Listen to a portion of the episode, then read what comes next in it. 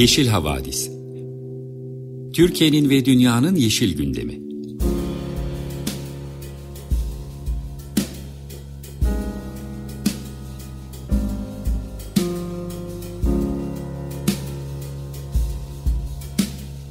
Hazırlayan ve sunanlar Selin Uğurtaş ve Arca Yılmaz.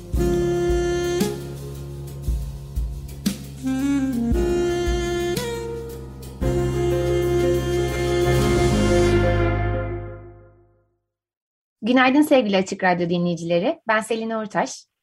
Ben Arca Yılmaz. Ekolojik, politik, katılımcı ve şenlikli Yeşil Havadis programına hoş geldiniz. Geride bıraktığımız haftayı Yeşil Gazete'nin perspektifinden değerlendireceğimiz bu programı Yeşil Gazete ekibiyle birlikte hazırlıyoruz. Sizlerle buluşmamızı mümkün kılan Açık Radyo destekçilerine de bu vesileyle teşekkür ederiz. Geçen hafta olduğu gibi bu haftada gündemimizde COP26 yani 26. Taraflar Konferansı var. Geçtiğimiz hafta ormansızlaşmayla mücadele, metan emisyonlarını düşürme, kömürden çıkma gibi üst üste önemli gelişmeler olmuştu.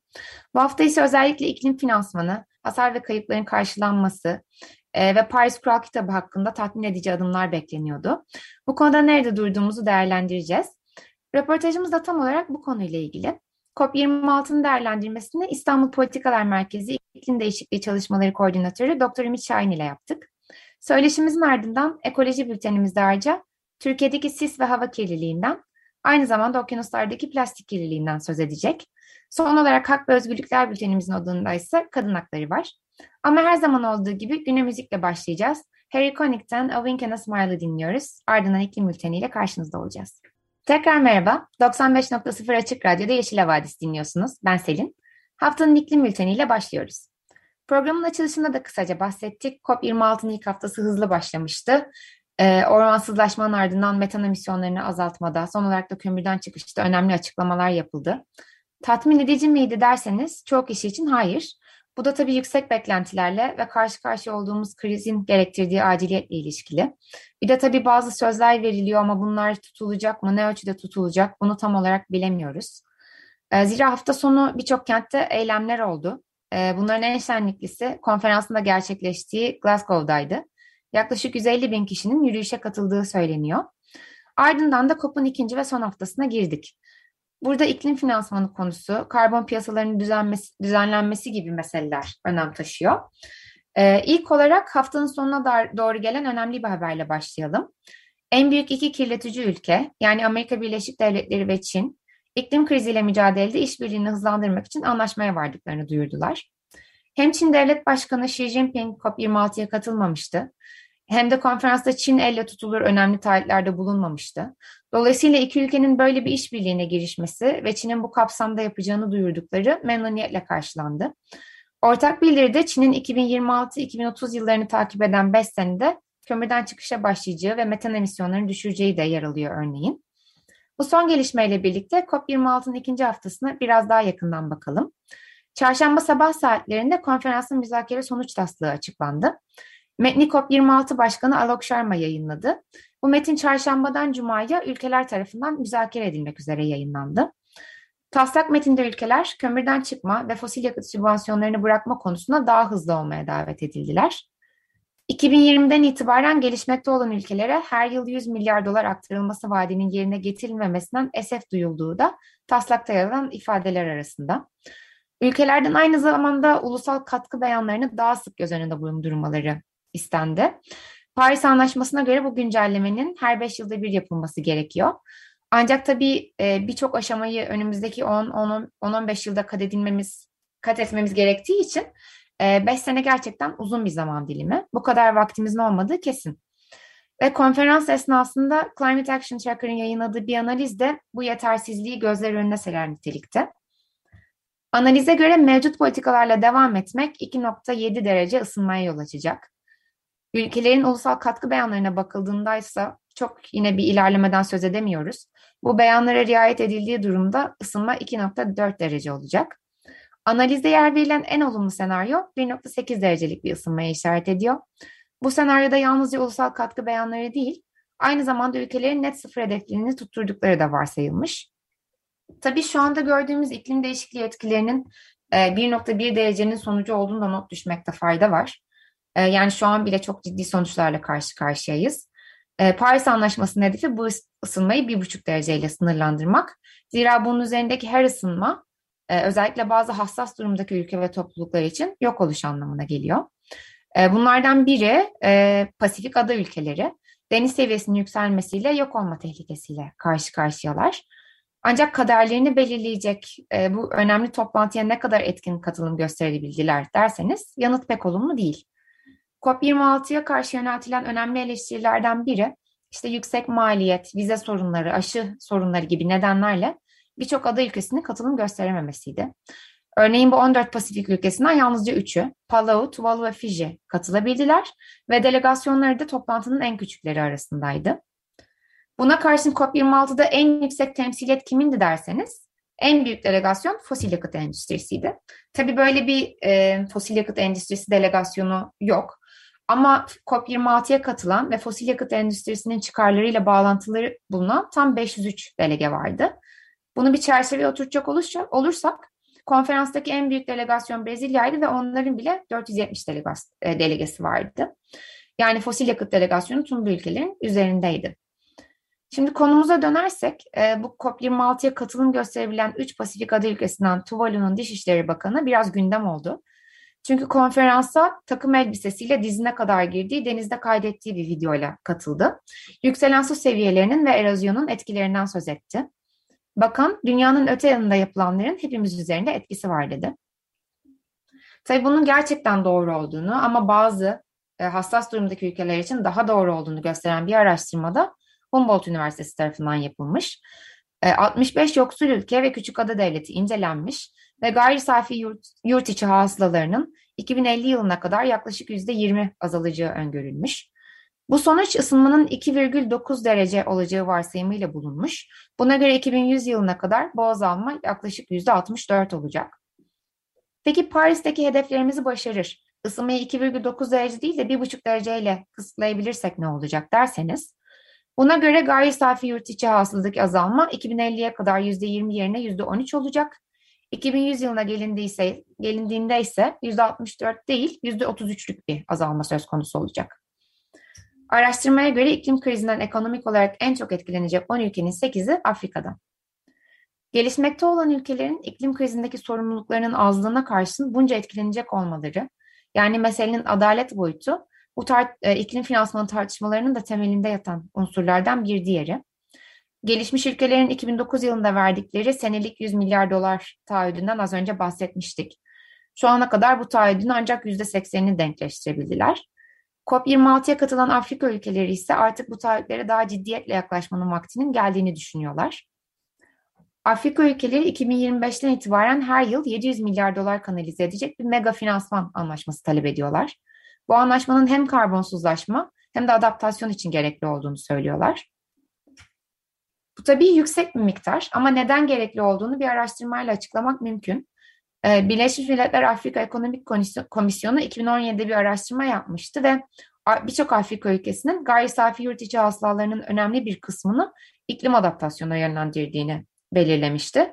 Buna göre işte Kamera ve Zimbabwe'de yüzde dokuz, Etiyopya'da yüzde sekiz, Sierra Leone, Senegal, Kana gibi ülkelerde e, gayri safi yurt içi hasılanın yüzde yediden fazlası bu konuya ayrılmış durumda. Ve buna karşın ayrılan kaynak ve ihtiyaç duyulan kaynak arasındaki uçurum yine de yüzde seksen seviyesinde.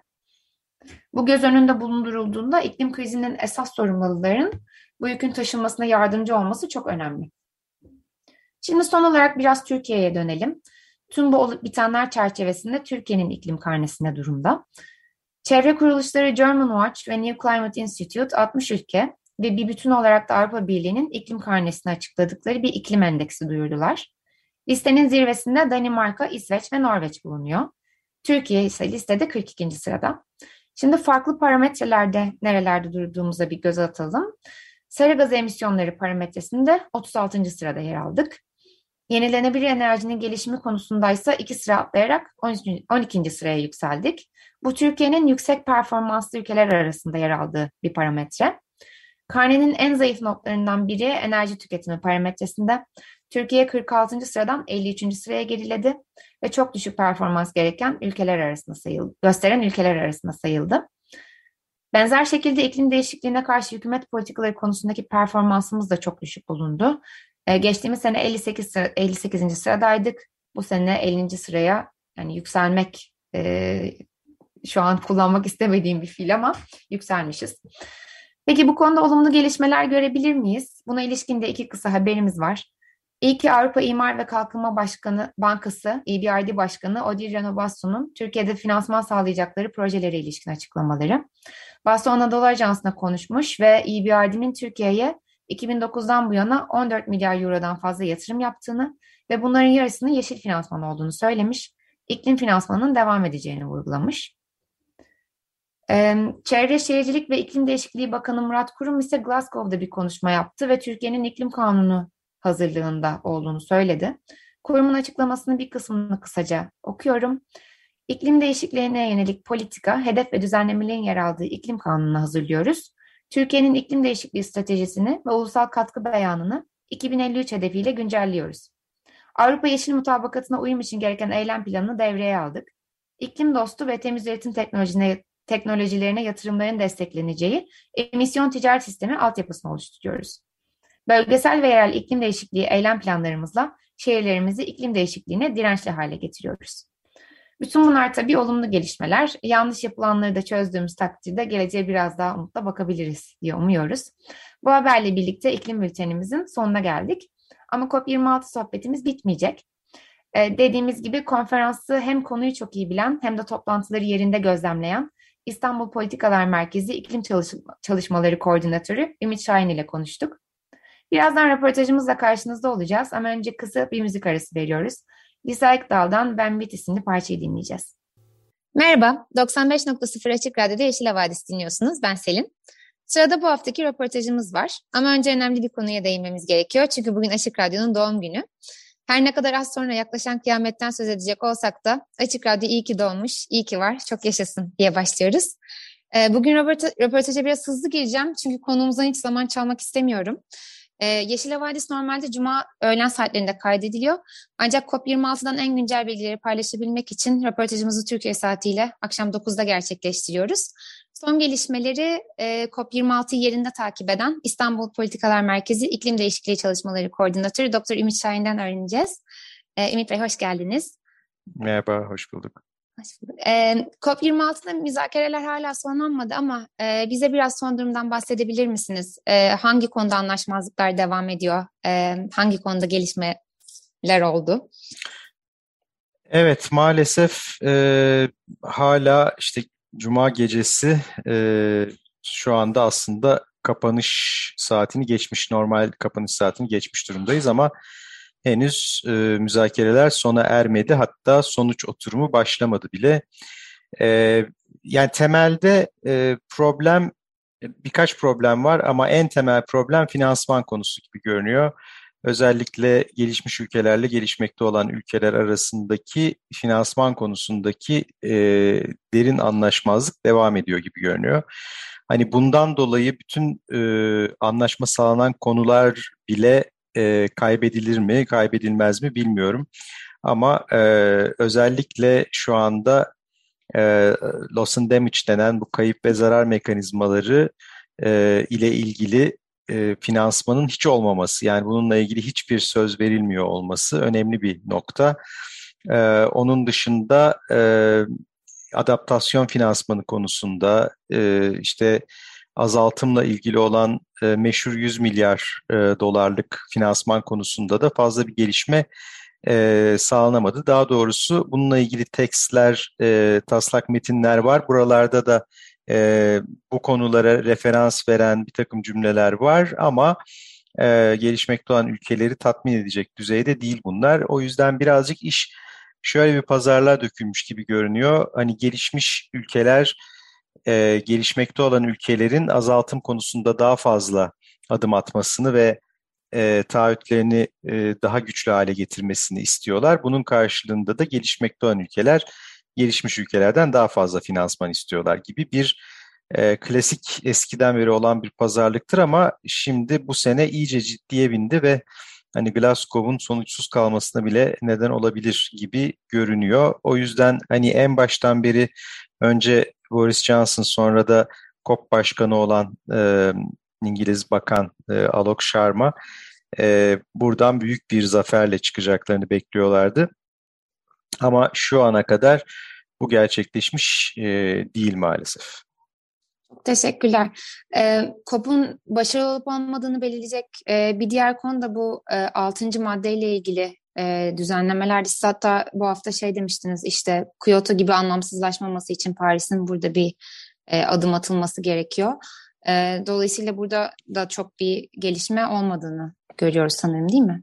Valla madde 6 ile ilgili son durumun ne olduğunu henüz bilmiyorum. Çünkü e, onunla ilgili bir e, taslak metin e, şu saate kadar çıkmadı. E, bir sürü metin var ortada.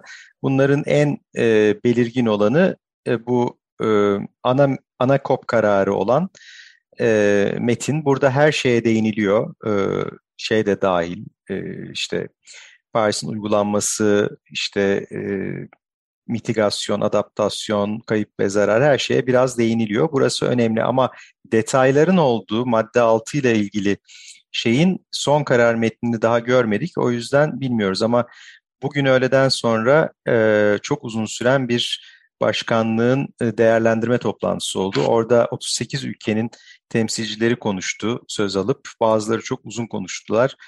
E, ve özellikle gelişmekte olan ülke gruplarının temsilcileri e, mesela benim hatırladığım şimdi e, Bangladeş, Tuvalu, Panama e, gibi ülkelerin, Granada gibi ülkelerin temsilcileri çok sert e, konuştular. Hindistan temsilcisi de biraz öyle. Yani e, hatta e, Tuvalu çok duygusal bir konuşma yaptı ve hani bizi e, hayal kırıklığına uğrattınız. Artık siz hani bunu galiba Bangladeş demişti. Hani artık size güvenmiyoruz dedi e, açıkça İngiltere'ye ve diğer gelişmiş ülkelere.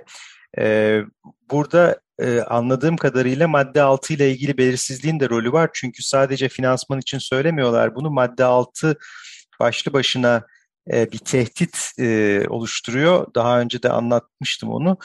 E, eğer e, Avustralya'nın ve belki bir iki ülkenin daha zorlamasıyla e, oradaki işte eskiden kalma bir takım e, karbon kredileri Paris Anlaşması'na sayılırsa Kyoto zamanından kalma hı hı. veya işte e, çifte sayım denen bir şey var. E, hala bunu e, metinde, taslak metinlerde tutuyorlarmış.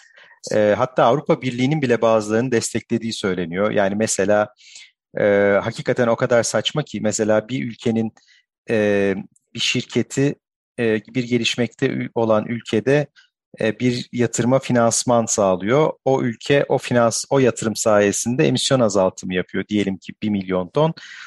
E, o 1 milyon ton o ülkenin hesabına diyelim ki Hindistan'ın hesabına e, yazılıyor. Ama aynı 1 milyon ton diyelim o bir İngiliz şirketi ise e, İngiliz şirketinin hesabına da yazılırsa ve o da İngiltere'nin üzerinden de bir azaltım olarak görünürse aynı bir milyon tonluk azaltım hesaba iki kere girmiş oluyor ve bu tabii bu tam bir e, kandırmaca yani siz normalde sadece bir milyon ton azaltım yapmışken iki milyon ton yapmış gibi oluyorsunuz. Yani bunu sağlayacak bir e, tür e, mekanizmayı kabul ettirmeye çalışıyorlar.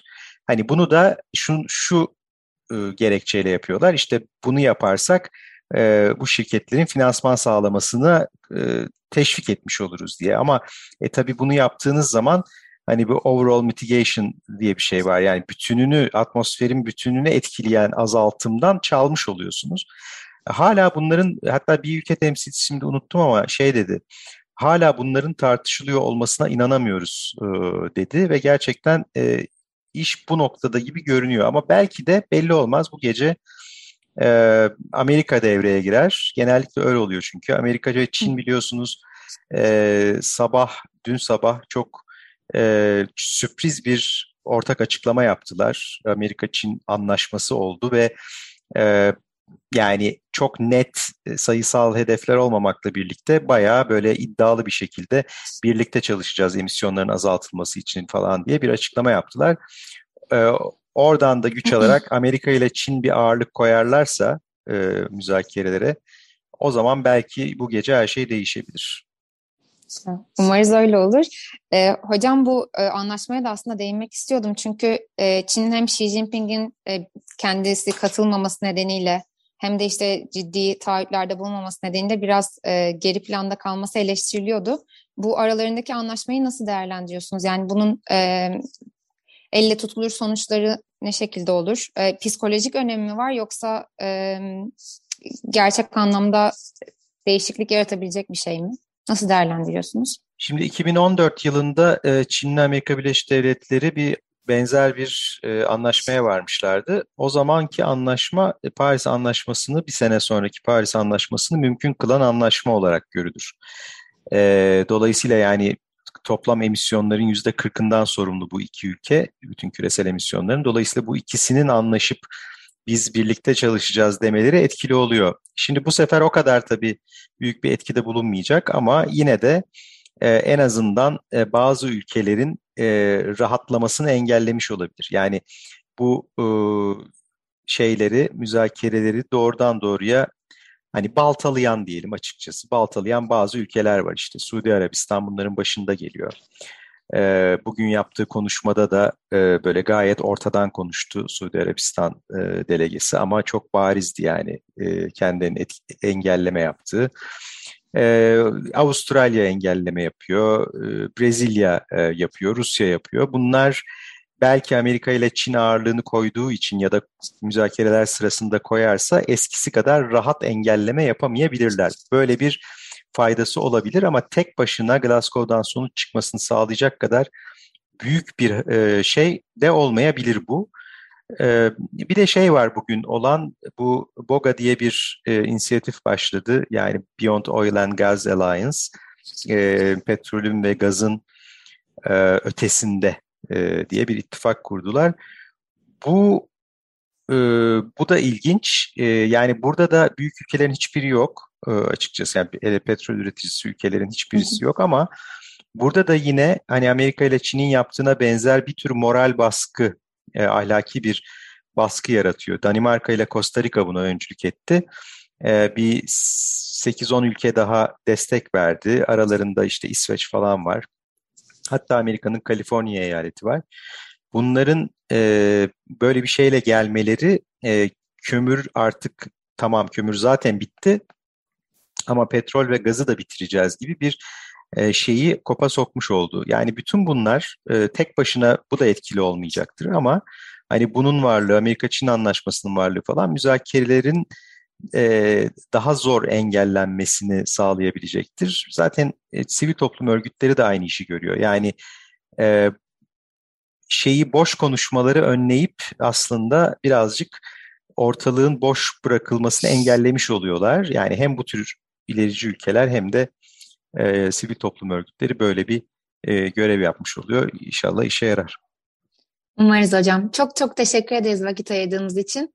Dileriz e, yarın müzakerelerden e, olumlu sonuçlar çıkmış olur. E, tekrar sağ olun.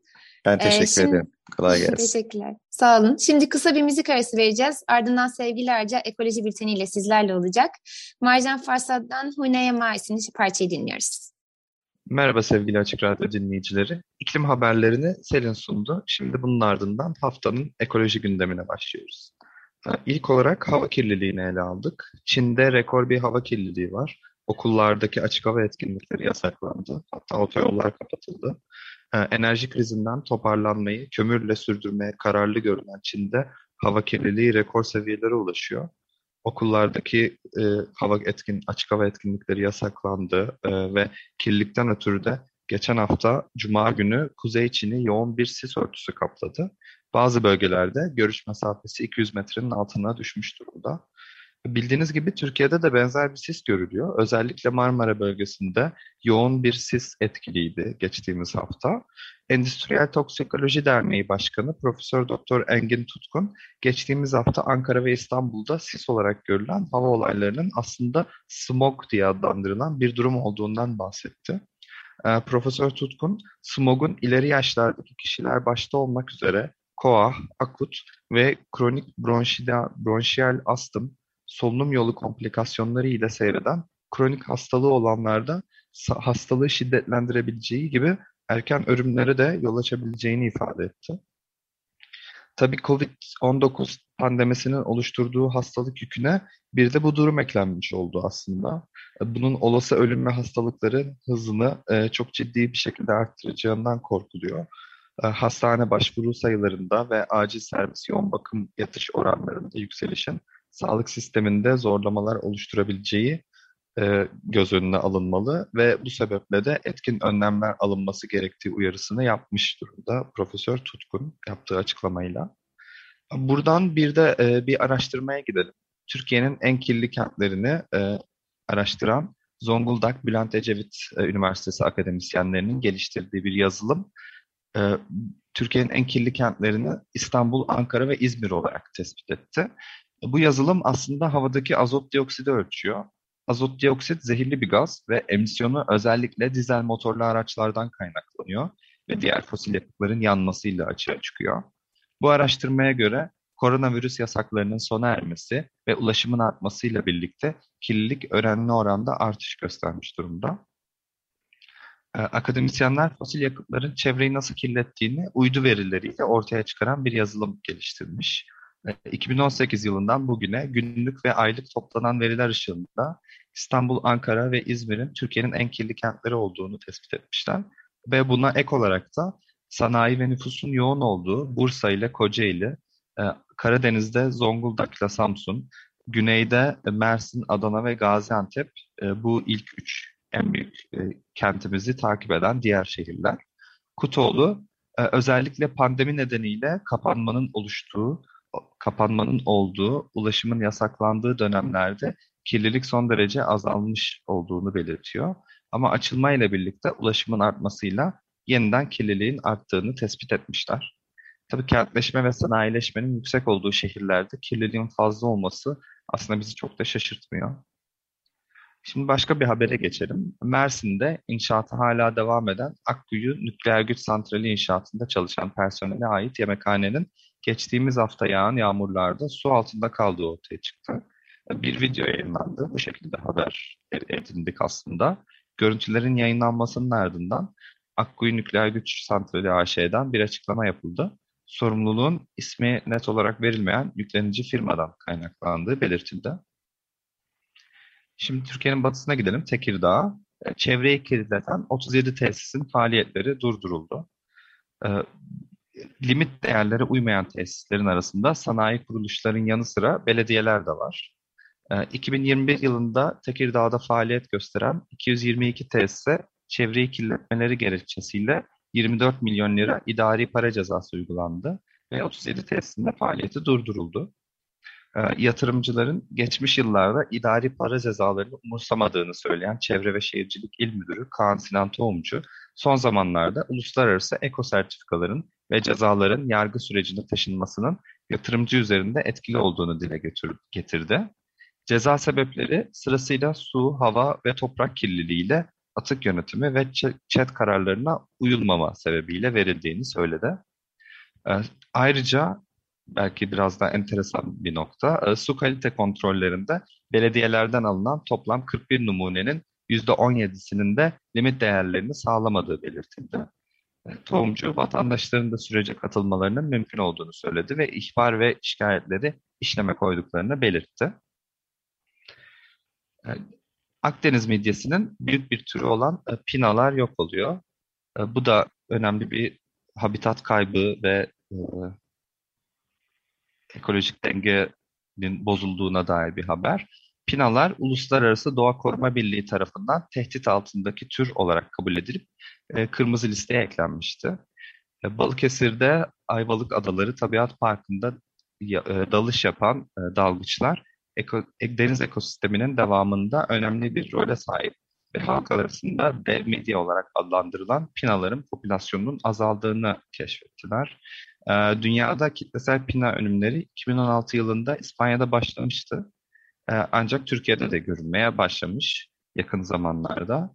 Ee, DHA'nın e, haberine göre kıyı alanlarının tahribatı, kirlilik, yasa dışı toplama ve balıkçılıktan etkileniyor pinalar en çok. Ama şimdi de e, bir parazitin e, popülasyonlar içinde bir parazitin yayılması sebebiyle de tür tehlike altına girmiş durumda. Bir başka habitat kaybı haberi de Hakkari'den geldi. Hakkari'nin Yüksekova ilçesinde birçok kuş türüne ev sahipliği yapan Nehil sazlığında bir yangın çıktı. Yangın iki saat süren müdahalelerin ardından söndürüldü. Ancak e, ciddi bir e, kayıptan bahsediliyor. Sazlık Yüksekova ilçesine bağlı Dedeler, Kamışlı, Karlı ve Vezirli köylerinin yakınlarında bulunuyor. Nehir sazlığında çıkan yangın çevredekiler tarafından fark edildi ilk önce. Onların haber vermesiyle belediye müdahale etti. İtfaiye ekipleri. DHA'nın aktardığına göre yangın ekip, ekiplerin iki saat süren müdahalesiyle kontrol altına alındı. Yangının çıkış nedeni için de belirlenmesi için de bir inceleme başlatılmış durumda. Ee, son olarak bir araştırmaya götürüyoruz sizi. E, Çin'de Nankin Üniversitesi'nin Atmosfer Bilimleri Okulu'nda yapılan bir araştırmada pandemi süresince 8 e, milyon tondan fazla tek kullanımlık plastik malzeme üretildiğini ve bunların 25 bin tondan fazlasının okyanuslarına atı, atıldığı duyuruldu. Covid-19'un neden olduğu plastik atık salınımı ve e, küresel okyanusların kaderi başlıklı makalede bu plastik atıkların büyük çoğunluğunun insanların virüsten korunmak için edindiği tek kullanımlık ürünler oluştuğu, ürünlerden oluştuğu vurgulandı. E, makale ayrıca COVID-19 salgınında e, bu tek kullanımlık plastiklere olan talebin artmasının hali hazırda kontrolden çıkmış olan plastik kirliliği sorununun daha da arttırdığını belirtti. E, plastik atıkların işlenmesinin özellikle bu COVID döneminde çok arttığını belirten makalede ayrıca şu ifadeler de yer aldı. Ee, ne yazık ki plastik atıkların işlenmesi plastik ürünlerde ürünlere yönelik artan talebi karşılamıyor. 1 milyondan fazla maskenin okyanuslara atıldığı söyleniyor. Örneğin yakın tarihli bir rapor 2020'de okyanuslara 1.5 milyon yüz, e, yüz maskesinin atıldığını tahmin ediyor. Daha önceki çalışmalar potansiyel COVID-19 plastik kirliliği sorununu ve bunun deniz yaşamı üzerindeki etkisini de gündeme getirdi. COVID-19 atıklarının deniz organizmaları tarafından yutulduğu ve ölümlere neden olduğu da bildirildi. Ee, şimdi bir şarkı arası verelim. Karben'den Kuşlar şarkısını dinleyeceğiz. Ardından bültenimizi ilk insan hakları haberleriyle ve kadın haberleriyle sonlandıracağız. Bültenimizin kalan bölümünde bu hafta insan hakları, özellikle kadın hakları haberlerine ayırmak istedik. Hmm, Cumhuriyet Halk Partisi Genel Başkanı Kemal Kılıçdaroğlu paylaştığı bir videoda 6 ayda 6 kolaylık başlığı altında iktidarlarının ilk 6 ayında kadınlar için yapacakları düzenlemeleri anlattı.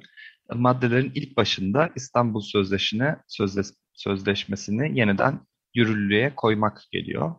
Ardından e, çalışmayan kadınların sosyal haklarını güvence altına almak, kadın istihdamını arttırmak, boşanan kadınlar için yeni başlangıçlar fonu oluşturmak ve doğum izni kanununda yapacakları değişiklikler geliyor.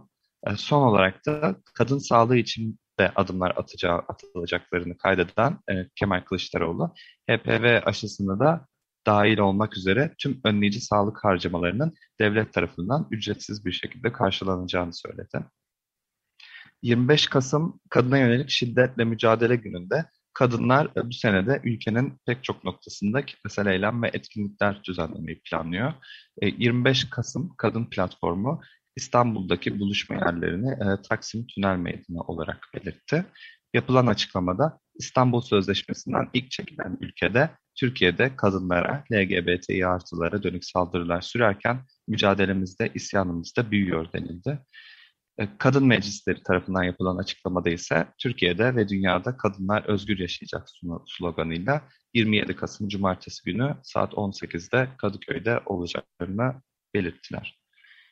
E, bir haber Ankara servis açmayan işkembeciye bir ayrımcılık cezası verildi ve mahkeme tarafından onandı. E, bu cezada üç kişiyi trans oldukları gerekçesiyle iş yerine almayan iş yeri sahibi ve şef garsona hapis cezası verildi. E, Türk Ceza Kanunu'nun 122. maddesi uyarınca verildi bu ceza. E, uygulamaya konulmadı. E, hükmün açıklanması geriye bırakıldığı için ancak 5 yıl içinde bir başka suç işlemeleri halinde ceza infaz edilecek. Son olarak da başka bir ceza haberi. Bu sefer Başak Demirtaş'a yönelik bir ceza. Edirne cezaevinde tutuklu bulunan eski HDP eş genel başkanı Selahattin Demirtaş'ın eşi Başak Demirtaş'a gerçeğe aykırı sağlık raporu aldığı iddiasıyla açılan davada 2 yıl 6 ay hapis cezası verildi. Avukatlar e, kararın Başak Demirtaş'ın gündeme geldiği ve hedef alındığı bu günlerde çıkması tesadüf değildir. Kolektif bir cezalandırma anlayışını içeren anlayışın ürünüdür dedi. E, durumun bir tarih hatasından kaynaklandığını, cezanın bu basit hataya rağmen e, hapis cezası olarak verildiğini belirttiler. E, karara avukatlar tarafından da itiraz edilecek. E, son olarak da bir duyuru yapmak istiyoruz. Yeşil Gazete tam zamanlı editör pozisyonunda çalışmak üzere daha önce gazetecilik deneyimi olan ve kendisini iklim ve ekoloji alanında geliştirmek isteyen veya hali hazırda bu alanda yetkin e, yeni ekip arkadaşları arıyor. E, bu ara, aralan kişinin e, iklim ve ekoloji konularına ilgili şiddetsizliği kendisine ilke edinen ve ilk insan hakları konusunda duyarlı olmasını önemsiyorlar. Son başvuru 19, 19 Kasım. Şimdi son bir şarkıya kulak veriyoruz. Ardından Yeşil Havadis'in kapanışını Selin'e bırakıyorum. E, Creedence Clearwater Revival'dan Have You Ever Seen the Rain'i dinliyoruz. Bu güzel parçanın ardından 95.0 Açık Radyo'da Yeşil Gazete'nin katkılarıyla hazırladığımız Yeşil Havadis programının sonuna geliyoruz. Bizi dinlediğiniz için çok teşekkür ederiz. Hafta yine aynı saatte görüşmek üzere. Hoşçakalın. Hoşçakalın.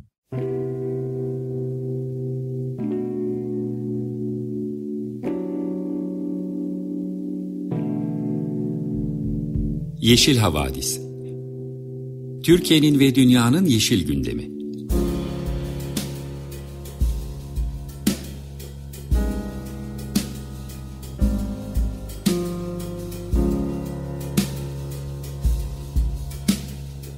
Hazırlayan ve sunanlar Selin Uğurtaş ve Arca Yılmaz